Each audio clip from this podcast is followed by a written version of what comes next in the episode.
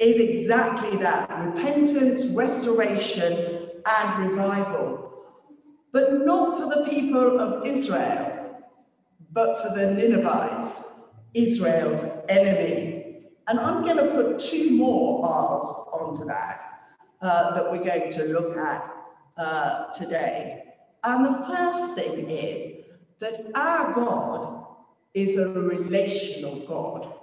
Our God wants to have a relationship with you, with me, with Jonah, and the Ninevites that weren't even the chosen people of Israel. And we see very early on about how close God wants to have this relationship. In chapter 1, we see that, that God speaks to Jonah and he calls Jonah and he says to Jonah, Go to the great city of Nineveh and preach against it, because its wickedness have come up before me. God wants to have a relationship with Jonah and a relationship with Nineveh. Now we know Nineveh is a great city, it's the capital of Assyria, it's got a population of 120,000 people. It's a city that was originally founded on godly principles. It was founded by Nimrod, who is a great grandson of Noah. He was a mighty warrior for the Lord. It started off in the right place, but somehow has gone totally askew. In Jonah, we don't actually read much about what the Ninevites have actually done wrong. But if you go um, to the book afterwards, the book of Nahum, we read about the fact how they were doing things that were totally contrary to the Lord, how they were um, idolaters, how there was prostitution, there was absolutely huge cruelty um, there, um, uh, witchcraft, wickedness, you name it, it happened basically there in the city of Nineveh. But despite the fact that they have gone so very, very wrong, God wants to have a relationship with them. God wants to have a relationship with us all. You know, there is nobody that is too bad for God to have a relationship with. And there's also nobody so too good for God to have a relationship with too. And we see that this loving God has got a purpose and things that God may be calling us to do. And here, God calls Jonah to actually uh, go to the city but Jonah, as we know, in his right mind, wants to go do something else. He doesn't want to go to Nineveh. So for some reason, he decides to get in a boat and go 500 miles in the opposite direction to the city of Tarshish. Now, you probably all know the next bit of the story, how there's a huge storm and how uh, Jonah is thrown overboard um, and swallowed by the big, big whale or the big fish, as the Bible tells us. And in that, even though Jonah has gone totally against God, what God is calling Jonah to do, God still wants to have a relationship with Jonah. And we hear um, in chapter 2 the great prayer that Jonah prays to God and how God delivers Jonah out of the big fish saves him, and gives him a second chance. So even when we go against what God is calling us to do, God is still there in whatever storm of life you suddenly find yourself. You probably won't find yourself in a fish. Very unlikely, very unlikely. But you might well find yourself in a sticky situation that is equally, in inverted commas, as fishy, you know? Um, but God is there with you in that. And as Jonah turns to God, Jonah's prayer is answered. So take those sticky, fishy situations to God because He's a relationship God who wants to know and wants to be there in those situations. So the first thing, the first are relationships. The next one you know is the repentance one that Rachel spoke about uh, last week. And we see in that passage, don't we, that the city of Nineveh repents. They put on sackcloth, they, they, they start a fast. And we hear in that passage how they, it says this it says, um, for um, uh, that, that the king says, I hope that God will change his mind and won't destroy us. And we know that that actually is the case. God does not destroy Nineveh. God does not destroy Nineveh for at least another uh, 150, 180, 200 years. Because they have repented, God has heard and God changes his mind. So we see restoration coming to Nineveh. That's the third arm, restoration. We see restoration coming to Jonah because he's given that second chance. I often wonder why God didn't then send somebody else to Nineveh after Jonah decided to run off in the opposite direction. You know, God could have just delivered him from the fish and actually said, said I'm going to send somebody else, somebody more worthy than you to go and take this message to the people of Nineveh. Because you obviously don't want to do it, and um, you didn't do what I said. But God is a gracious God, a compassionate God, and He gives Jonah a second chance to go and deliver that message. He restores Jonah to go and do that. So we've got God is a what's the first star? a relational God. He wants a relationship with us. Second R was repentance. Third R, restoration. Fourth R from Rachel's sermon last week, revival. Revival. We see revival happen in Nineveh. They turned from their wicked ways. But do we see revival in Jonah, how does Jonah respond to all this? He is really angry. The final verse of, of um, the final verse of the bit that Hilary read is this. But to Jonah, this seemed very wrong, and he became angry. Now, I've looked up this word um, angry, and it's this lovely word, uh, yara and hara, which I think is he was yara and hara was, uh, was Jonah, which means even more than angry. It means he was displeased. He was absolutely furious. Who was he furious with? God. He was absolutely furious with God. And I, I sort of found this really strange that he was so furious with God.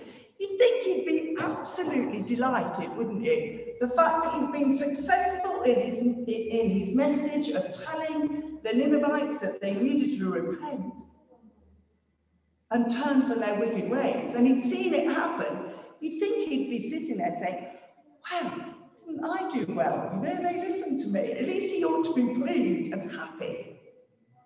But he wasn't. He was angry. Furious. And, and, and I found myself asking exactly the same questions that God goes on to answer. Why are you like that, Jonah? Why are you so angry? Why are you so furious? And we hear Jonah. Do go back and read Jonah when you get back. Treat yourselves to, you know, cup of coffee, 15 minutes with your feet up, and the book of Jonah. Only four chapters. Okay, because we go on to read um, this. God says, Is it right for you, for you to be angry? And God, and, and Jonah says this to him Lord, when I was still at home, that is what I tried to foresee and why I dashed off to, to Tarshish. I know, this is what this is what Jonah says, I know that you are gracious and compassionate God, slow to anger and abounding in love, a God who relents from sending calamity. Now, Lord, take away my life. So he's not just angry, he's saying he wants to die. And he says that several times during that passage because he is so very angry. And we spent quite a bit of time in our life groups sort of uh, discussing this. And I think the reason why he's so angry is because Jonah, as he says here, thought God was wrong. Jonah thought that God should have destroyed Nineveh. That's what he wanted. He wanted Nineveh to be destroyed.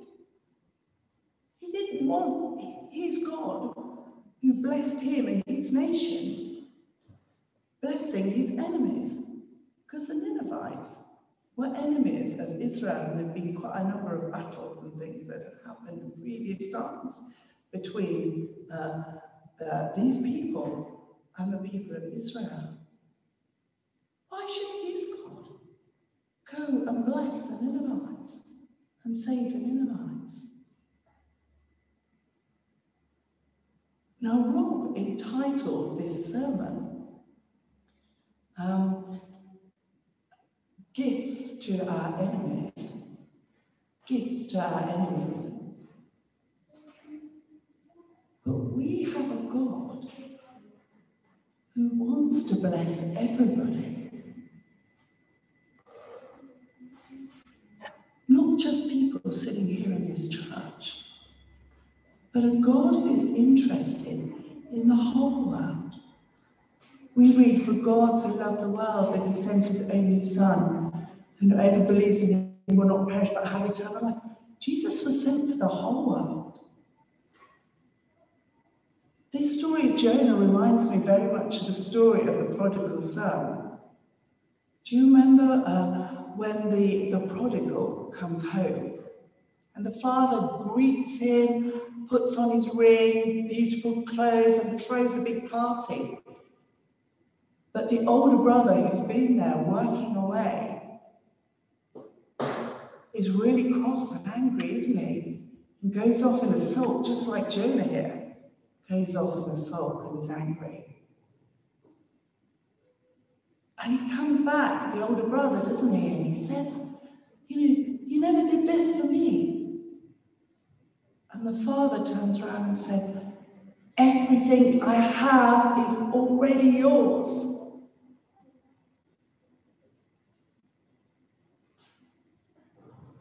But this sinner has come back to me. My son has returned back to me. And this is what God is celebrating here. The Ninevites have come back to him. But somehow Jonah doesn't realize that God has got enough for both the whole nation of Israel and enough for the Ninevites.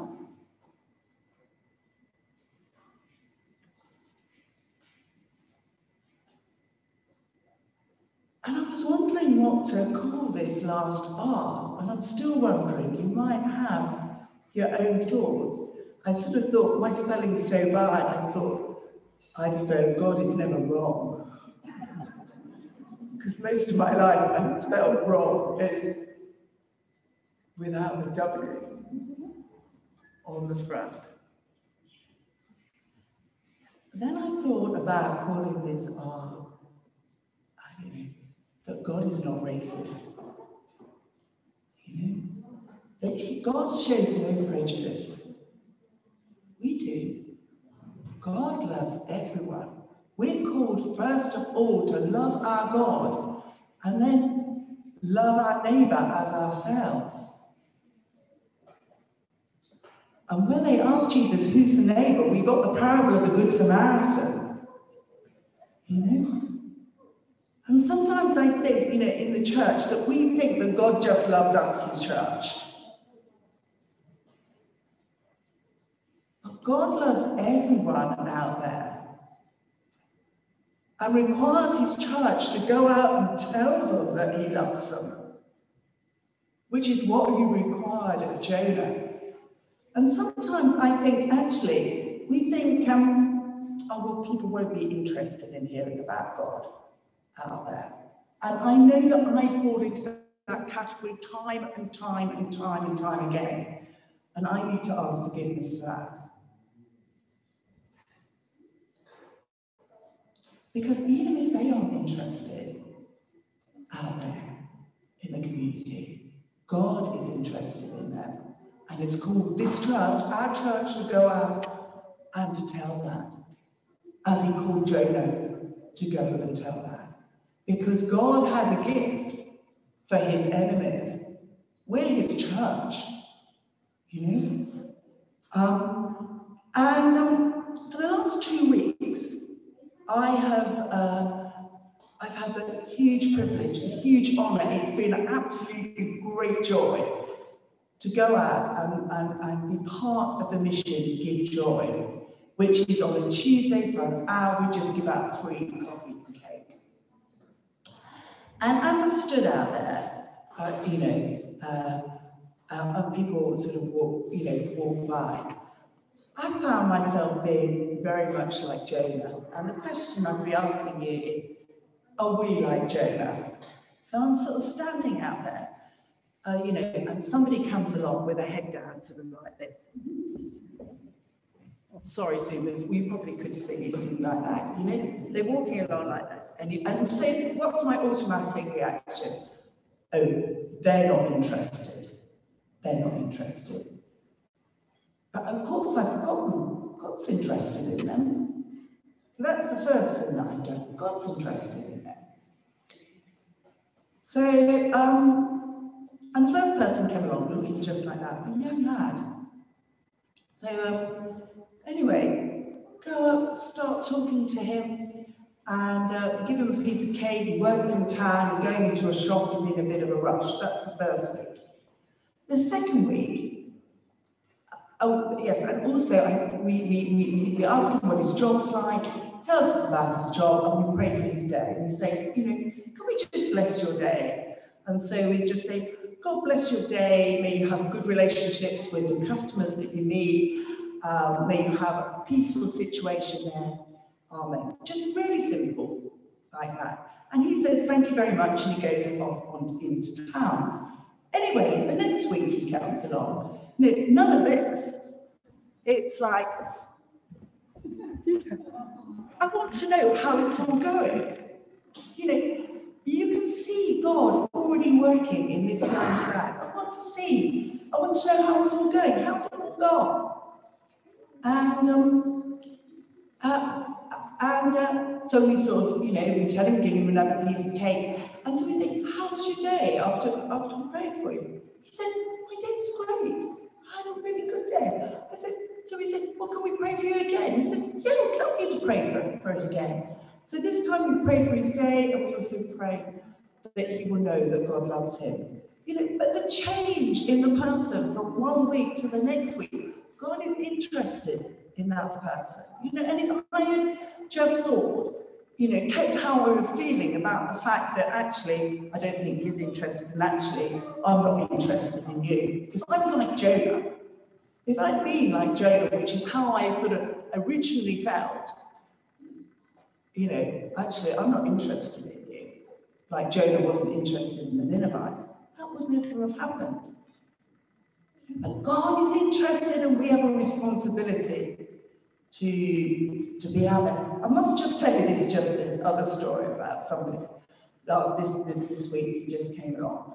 Um, there was a guy just dashing, you know, dashing past, you know, and um, I can only describe him as being dark, really dark. He had black clothes on. He had black tattoos, he had black earrings. He was just really dark, and he was, and he just looked really dark. You know, um, he was really looked really tired. So you know, baggy eyes, a bit like I've got at the moment. But you know, um, as he and he was tearing past, and I. And I just went again, exactly the same, and I just need to confess and say sorry, sorry to God for it. He won't be interested in God. And actually, he's not like me, and I'm not interested in you. And that it was my initial reaction. My initial reaction. You know, I was sort of prejudiced, racist, you know? He wasn't like me. Anyway, the Holy Spirit got the better of the, of the situation, thank God. And I stepped down and said, and I just said, Oh, how are you today? And I was expecting either to flatly ignore me. I'd already worked out what the situation was going to be. I thought flatly ignore me. And at best, he might say fine and continue walking on. But he stopped and he turned to me and said, I am so very tired. And so, of course, then I said to him, Well, why are you so tired? And then he spent the next 20 minutes telling me about his very tragic life but he is somebody who is really interested. He's read the Bible. Um, and he, but he'd only just moved to this, this, this, this, uh, this area and everything, and he knew nobody. Um, and I said, Would you like a Bible to read? He came to church and gave a Bible. He said, I would love a Bible to read. I would love a Bible to read. You know, and so he's taken off this Bible to read. Um, and the reason I'm sharing these stories with you is to really encourage you to say, you know, God's interested in the people out there and they are interested in God. They are interested in God. And we can be very uh, prejudiced, very racist, or whatever the word is, and think God is, and, and, and think, that, think that they're not interested, but they are. They are. They are. Um, so the final one, I'm not sure what that bar should be, other than the fact that God is not wrong and don't be racist. You know? Um, and I have thought along, I have this picture. Um, this is a really tarnished piece of silver here. You can see how pretty yucky it looked. And I felt God saying to me, you know, when you became a Christian, you became a bright, shiny one of these. A bright, shiny one of these. But actually, what keeps happening to me, and I think to us as church, and perhaps to you as individual, you know, is we do things wrong and we get tarnished and we end up looking a bit like this, you know? And you heard some of the examples of some of the tarnishing that's happened in my life, you know, as I was prejudiced outside there. And I believe that what God wants to do to me and what God wants to do to you and to us as a church is He wants to clean us up. Look, there's a little bit I, I did a bit of cleaning with, you know. And, and to ask yourself, am I a Jonah sometimes? I ever run away, do I ever run away from what God is calling me to do? In which case, confess it, let God restore you and, uh, and, and, revive you.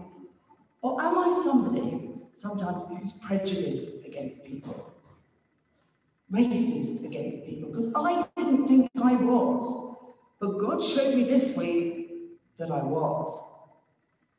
You know, and, you know, and I think sometimes, even I was thinking about some of the ones in the church, you know, sometimes I, I, I sort of think of, of like, you know, perhaps we, we think, well, Rob spent a lot of time, you know, with people out there, you know, who, uh, you know, he spent an hour, he shares these stories about the chats he has with them for an hour. But I've sat here in, for the last nine months And Rob might not have even spoken to me.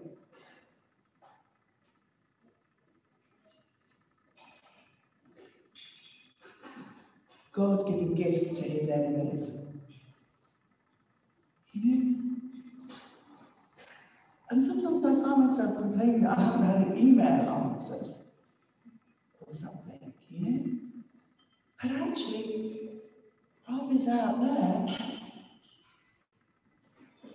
doing the work God has called him to do.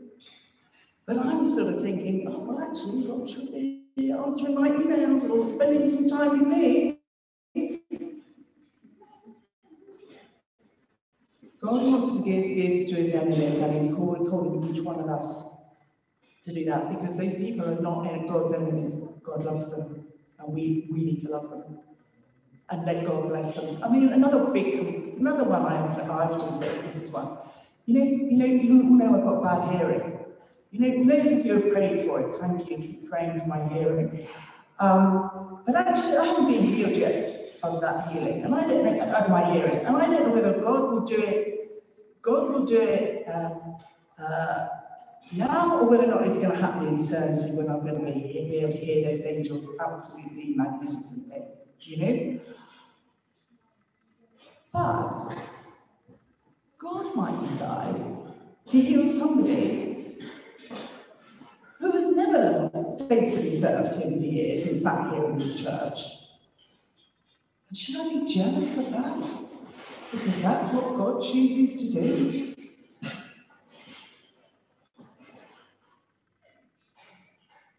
So, enough of that. I just want to just spend just just just spend a moment, just see, ask the Holy Spirit just to come among us see if there's anywhere areas where perhaps you've been tarnished and need God to clean you and make you shiny again. Because let's not go and be Jonahs and be angry and disgruntled with God. Or with God's representative a new rector or, or, or heaven. So, Father God, we want to thank you that you are a compassionate God. God, that you love each one of us so much and that you love your world and everyone in it so much. And that there is enough to go round for all of us, and there's no need for us to be angry with you.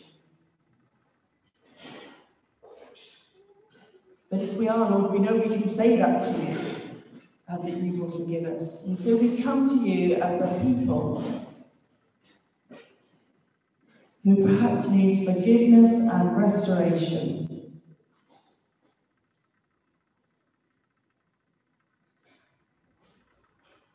And a change of mind and attitude.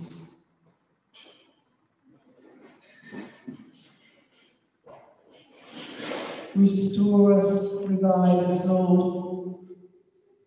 We ask. In Jesus' name, Amen.